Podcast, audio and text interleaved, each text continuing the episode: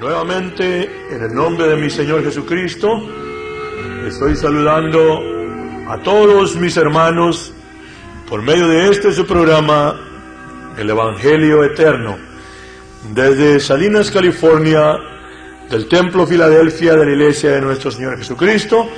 Les saludo a mis hermanos en nombre de mi Jesús y también de todos mis hermanos que, tanto en este lugar como de diferentes partes, colaboran y han prestado su respaldo en sus oraciones y económicamente para que este trabajo siga adelante. Quiero una vez más invitarles a mis hermanos para que pidamos al Señor su bendición como lo hemos hecho en cada ocasión, sabiendo y, entendiendo y reconociendo que Él es el de la virtud él es el que puede, Él es el que sabe, Él es el que tiene lo que necesitamos nosotros. Y entonces a Él es a quien pedimos. Oremos pues, mis hermanos, y así clamemos, creyendo que sus promesas son fieles. Padre mío, una vez más vengo delante de ti, Señor. Te bendigo, te alabo, Señor, y una vez más Reconozco tu grandeza y tu omnipotencia. Y así también, Señor, por la otra parte reconozco también nuestra insuficiencia, nuestra pequeñez. Mi Dios, mi Dios, bendito seas para siempre.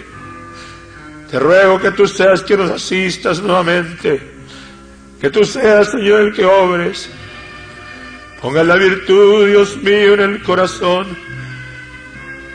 en mis labios y en el oído, Señor, de aquellos, de aquellos que escucharen, tanto los que ya te conocen, mis hermanos, a los que yo conozco y a los que no conozco, pero que tú nos conoces a todos.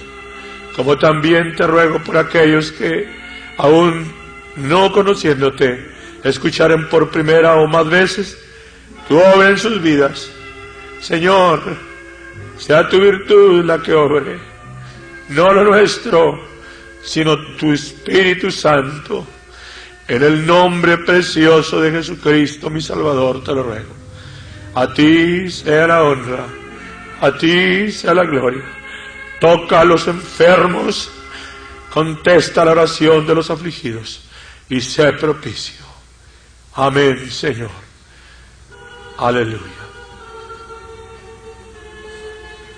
Nuevamente quiero aprovechar el tiempo que tengo para estar con mis hermanos por medio de las ondas del radio de este su programa, en esta su estación, y así considerar la palabra del Señor, que es, mis hermanos, la que nos sustenta, que es la que nos da el alimento espiritual para proseguir adelante. Me ha sido estímulo hasta este día, como ha sido ya por una vida y por muchos años, el recibir las expresiones de mis hermanos hasta este día por medio de sus cartas, por medio también de sus llamadas telefónicas o los que he mirado en persona y entender que ha sido de beneficio, de ayuda, lo que Dios me ha dado licencia de estar ministrando. Y tengo gusto, porque como lo he explicado muchas veces, no estamos buscando recompensa aquí, no estamos haciéndole la propaganda a algún rubro, algún grupo, no estamos buscando gente para nosotros, no estamos formando ninguna organización, antes estamos reprobando ese control en que los hombres se aprovechan de la religiosidad, del sentir de las gentes para controlarlos y aún para hacerlos su propiedad. No es nuestro tema hacer tal cosa. Dije antes reprobar tal cosa, porque la iglesia no es de ningún hombre, la iglesia no es ninguna organización específica, la iglesia no consiste en ningún rubro, La iglesia es de Cristo y está compuesta de cada uno, de cada uno y de todos los que amándole al Señor lo han convencido a Él, no a los hombres, sino a Él. Y entonces, lo he dicho esto muchas veces y lo sigo repitiendo porque a esos es a quienes me dirijo, a los que, entendiendo esto, necesitan la palabra de estímulo para continuar y aquellos que, oyéndolo, si no lo habían entendido antes, lo puedan entender ahora y así desligarse, así quitarse el yugo de encima, para no estar poniendo sus ojos en los hombres, en lo que toca a la salvación del alma, sino ponerla en Cristo. Por mi parte, bendigo al Señor, bendigo al Señor que he podido servir a muchos y así, hasta este momento dije, he tenido razón por diferentes conductos de quienes han sido beneficiados y espero que Dios les siga bendiciendo. Y si tú, mi hermano, que entiendes esto, que la salvación no consiste en grupo, en rubro, en religión, en ningún hombre, sino que está solamente en Jesucristo el Señor. Dios te bendiga. Ayuda a aquellos con quienes estás. Y si hay quienes están de igual manera en el mismo entendido contigo, dale gracias a Dios.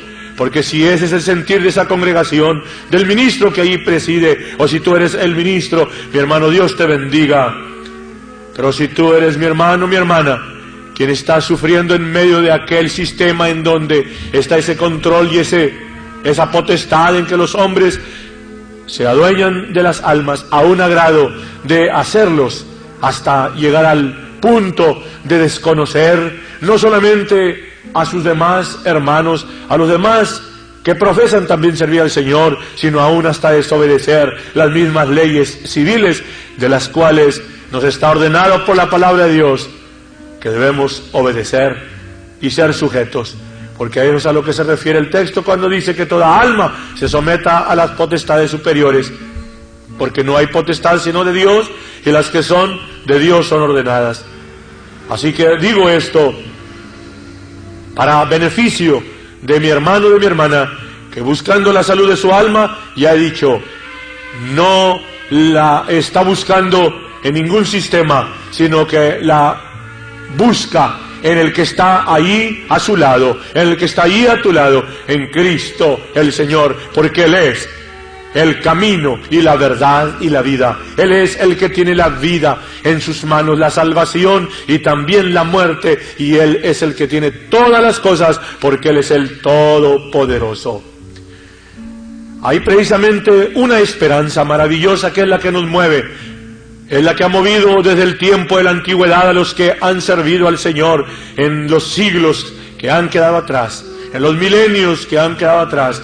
Y es el sentir o es la esperanza que mueve el sentir de los hijos de Dios para continuar adelante, mirando al Señor, sirviéndole en santidad, en obediencia, en humildad, en sinceridad, en esas virtudes que vienen de Dios y que deben de estar en cada uno de los que profesa ser seguidor de Cristo, que profesa ser cristiano. Hay una razón, dije, que es la mayor, que es la principal, que nos mueve para continuar. Y esta es precisamente la esperanza de que un día, cuando el Señor aparezca en las nubes en gloria, tengamos los que ya están en los sepulcros, durmiendo en el polvo de la tierra, ser despertados, volver a la vida, resucitar, para así también recibir cuerpos en gloria, cuerpos glorificados, cuerpos semejantes a los cuerpos de los ángeles. Y los que estamos en pie, o los que estuviéramos en pie, ser transformados y dejar de vivir en esta condición humana, transformarnos para pasar a la dimensión del Espíritu y así, en un cuerpo glorificado, subir unos y los otros a encontrar al Señor en el aire para estar siempre con el Señor. En la primera carta a los Corintios, el apóstol San Pablo, en el capítulo 15, nos dice lo siguiente. En todo el capítulo casi habla de este tema de la resurrección, pero de una manera muy particular quiero llamar la atención en el verso 50 y el 51 y el 52. Esto, empero, digo hermanos, que la sangre y la carne no pueden heredar el reino de Dios, ni la corrupción hereda la incorrupción. He aquí, os digo un misterio, todos ciertamente no dormiremos, mas todos seremos transformados. En un momento, en un abrir de ojo, a la final trompeta, porque será tocada la trompeta y los muertos serán levantados sin corrupción y nosotros seremos transformados. Dije, si hay alguna razón que nos mueve para caminar, es precisamente esta esperanza. En cierta ocasión, Pablo, hablando delante de las autoridades civiles que lo llevaban preso, por acusación de aquellos religiosos que no aceptando el mensaje trataban de destruirlo y dando testimonio delante de aquellos hombres que estaban en el poder, habló de la resurrección y le dijo Festo, cuando oyó que Pablo hablaba de la resurrección de los muertos, una expresión muy conocida para mis hermanos que conocen la palabra del Señor, estás loco Pablo, estás loco Pablo, cuando oyó de la resurrección. Dijo, las muchas letras te han vuelto loco, estás loco. Y Pablo le contestó, no estoy loco, excelentísimo Festo, sino que hablo palabra de verdad y de templanza. Porque dice que le hablaba de la resurrección de los muertos. Este mismo apóstol es el que en este capítulo, mis hermanos, nos da razón. Que si Cristo no resucitó de los muertos, vana entonces es nuestra predicación, vana es nuestra fe. Aún somos hallados falsos testigos de Dios porque hemos testificado de Dios que Él haya levantado a Cristo, al cual no levantó, si en verdad los muertos no resucitan. Porque si los muertos no resucitan, tampoco Cristo resucitó. Y si Cristo no resucitó, vuestra fe es vana, aún estáis en vuestros pecados, dice. Entonces también los que durmieron en Cristo, o sea, los que han muerto en el Señor, son perdidos. Y dice en, en resumen, si en esta vida Solamente esperamos en Cristo, los más miserables somos de todos los hombres, si no hubiera resucitado. Pero entonces agrega, dice, mas ahora Cristo ha resucitado de los muertos, primicia de los que durmieron, es hecho. Y agrega también, siguiendo el curso del mismo capítulo, de, de otro modo, dice, ¿o por qué nosotros peligramos a toda hora? Si por la gloria que en orden a vosotros tengo en Cristo Jesús, Señor nuestro, cada día muero, si como hombre batallé en Éfeso contra las bestias, ¿qué me aprovecha si los muertos no resucitan? Comamos y bebamos, que mañana moriremos. No erréis, las malas conversaciones corrompen las buenas costumbres. Esta es, dije, la médula, esta es la parte principal del mensaje del Señor, porque si solamente hubiera venido nuestro Señor Jesucristo para presentar un mensaje de moralidad, los hay mensajes que han presentado los filósofos en el tiempo de la antigüedad, líderes religiosos que se, que se han levantado en el transcurso de los milenios y que para esta fecha inclusive hay quienes son sus seguidores en grandes números, en grande número, pero todos ellos fueron vencidos por la muerte. Terminó su vida aquí y hasta ahí llegó. Quedaron sus libros, quedaron sus escritos, quedaron sus preceptos y son muchos los seguidores de uno, de otro y de otro y de diferentes tiempos y en diferentes lugares que sostienen las enseñanzas de aquel su líder religioso, de aquel filósofo a quien miran, a quien quieren oír y leer sus enseñanzas. Pero aquí está la diferencia. Cristo el Señor no es un hombre, no fue un hombre común. Ya sabemos, los que conocemos la palabra del Señor y tenemos la revelación de Dios para entender la verdad, sabemos bien que está escrito, Dios estaba en Cristo reconciliando el mundo así. Así está escrito. También dice, hablando de su humanidad, hablando de su linaje en su carne como israelita, dice de los cuales es Cristo, según la carne, hablando del pueblo judío, y luego habla de su divinidad, el cual es Dios sobre todas las cosas, bendito por los siglos. Amén. El mismo apóstol San Pablo también dice, grande es el misterio de la piedad. Dios ha sido manifestado en carne. Dios ha sido manifestado en carne. Cristo no fue un hombre común. Cristo no fue un hombre vulgar. No fue un hombre como todos los demás. Fue Dios manifestado en carne. Y la prueba entonces está en que habiendo traído su mensaje, no nomás el mensaje de moralidad, como ya dije, que también otros los han enseñado, sino que después de haber presentado su mensaje ciertamente de la más alta moralidad, porque no hay moralidad más perfecta que la enseñada por Cristo el Señor. ¿Quién puede comparar las enseñanzas del Maestro de la vida? ¿Quién puede igualar las enseñanzas del Señor que hacen, que subliman la vida y así elevan el impulso y el sentir humano al nivel superior máximo en lo que toca a los niveles de las virtudes humanas. Cristo lo hizo, lo enseñó, efectuó milagros, hizo sanidades, sanó enfermos, hizo oír los sordos, ver los ciegos, andar los paralíticos, curar los leprosos, resucitar los muertos, multiplicar los panes y los peces, aún andar sobre el mar, calmar la misma tempestad.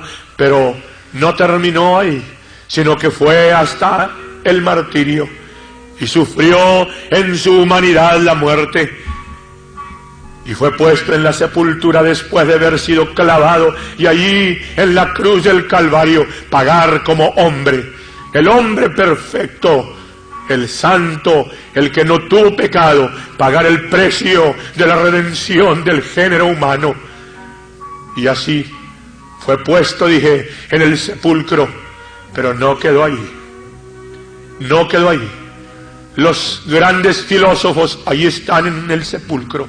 Los grandes líderes religiosos de todas las edades están en el lugar donde fueron puestos. Ahí está su polvo, ahí está su cuerpo hecho tierra. Pero Cristo al tercer día resucitó. Hace 1950 años ya, que resucitó de los muertos y desde entonces se ha predicado el mensaje de salvación y de victoria y el mensaje de esperanza de la resurrección. Alguien decía, y yo me agrego a esa expresión, yo soy testigo de la resurrección de Cristo. Y quien no creyendo preguntó, ¿cómo es posible que usted viviendo muchos siglos después de que Cristo estuvo en carne, pueda atreverse a decir que Cristo, o que es testigo que Cristo resucitó. Dos pruebas tengo. La primera es que nadie pudo cambiar mi vida, sino solamente el Cristo resucitado. Y la segunda es, Él dijo, si yo fuere, el consolador no vendrá, pero si yo fuere, os lo enviaré. Y yo soy testigo de ese don precioso del Espíritu Santo de Dios, del Consolador que el Señor ha enviado desde el día del Pentecostés hasta este día a todos los que lo piden de Él.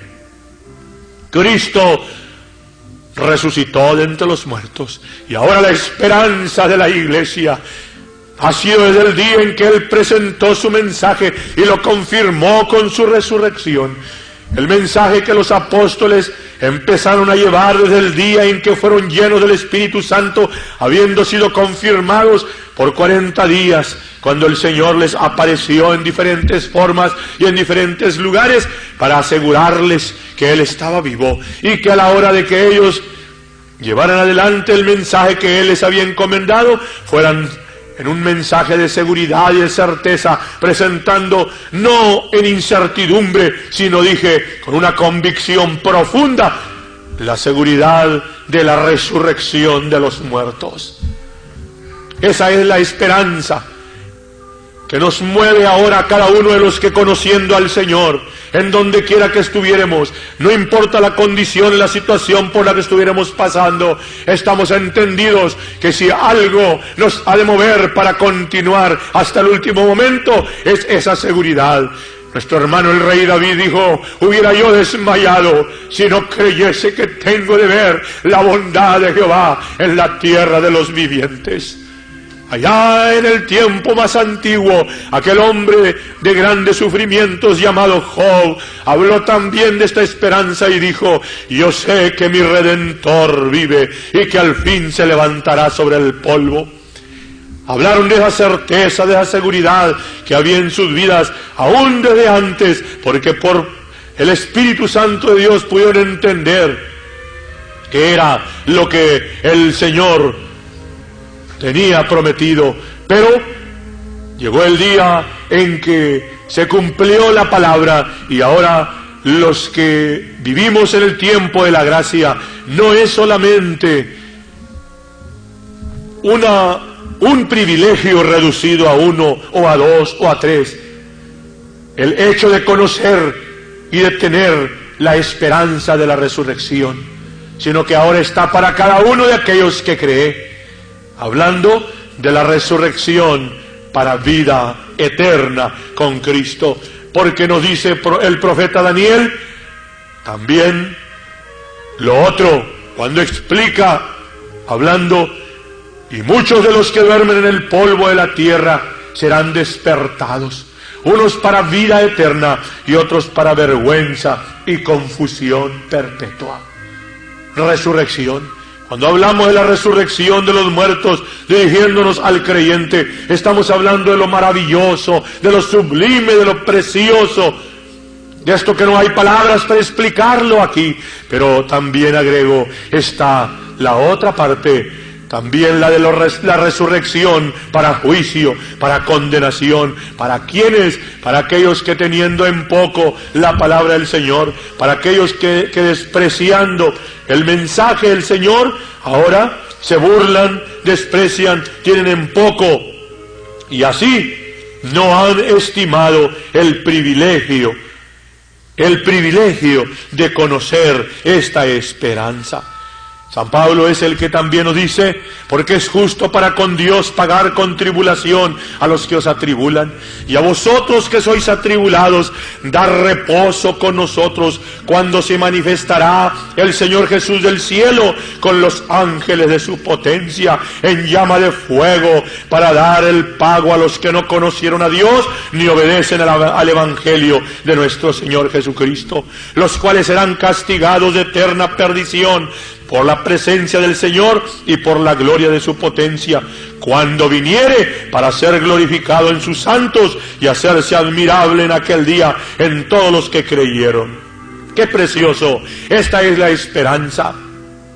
Por cierto que de paso menciono que la escritura que he leído derriba de una manera completa la teoría que muchos de mis hermanos están creyendo, que el Señor viene antes en un rapto misterioso y desaparece la iglesia. No hay tal cosa. Aquí está claro cuando el pueblo de los santos es recogido, es cuando el Señor aparece en gloria para también así, levantando a sus santos, transformando los cuerpos de los que estuviéramos en pie y habiendo resucitado a los que murieron en Cristo y levantándolos victoriosos de la tumba, subiremos para encontrarlo en las nubes y nos dice, y estaremos para siempre con el Señor. Pero no quedar en el aire, sino que el Señor continúa descendiendo para cumplir lo que resta y así llevar a cabo lo que está señalado en esta escritura que ya he marcado. La esperanza de la resurrección es la que nos alienta para continuar y es la que sé que ha de sostener a mi hermano y a mi hermana que habiendo ya conocido al Señor, ahora le ama, que le sirve, que ahora también en donde estuviere, sea en una congregación donde sienten lo mismo que Él, o sea que esté en medio de cristianos que profesan un cristianismo de apariencia y no sirven al Señor como, como el Señor quiere. O sea que estuviere solo, sea en medio de las multitudes en las grandes ciudades, o sea allá en las montañas o en los desiertos. Pero allí donde está el que tiene esta esperanza, dice mi hermano Juan, en él se purifica como también él es limpio.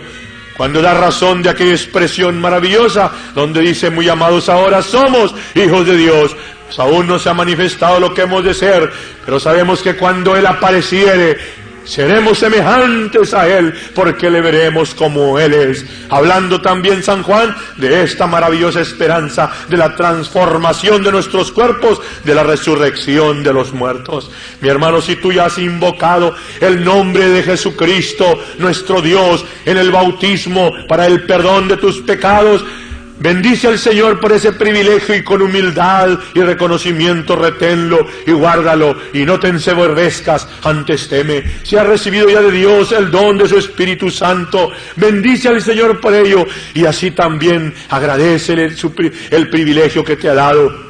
Si conoces las cosas del Señor, sírvele. Si no lo has hecho, mi hermano, mi hermana, obedece, hazlo, Pide y recibe de Dios lo que Él ha ofrecido para la salvación. Y así amemos al Señor.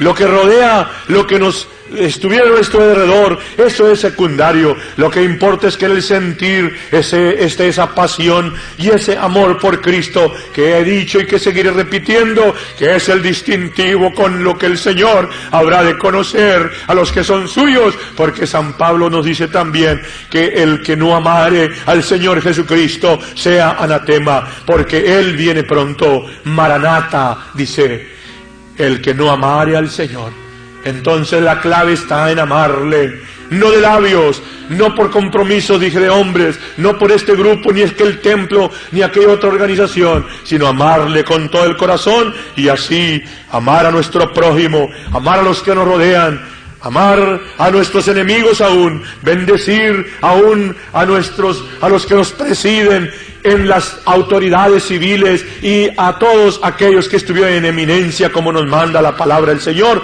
siendo movidos para enseñar las virtudes que solamente por Cristo pueden estar en la vida del humano que ahora cree en Él.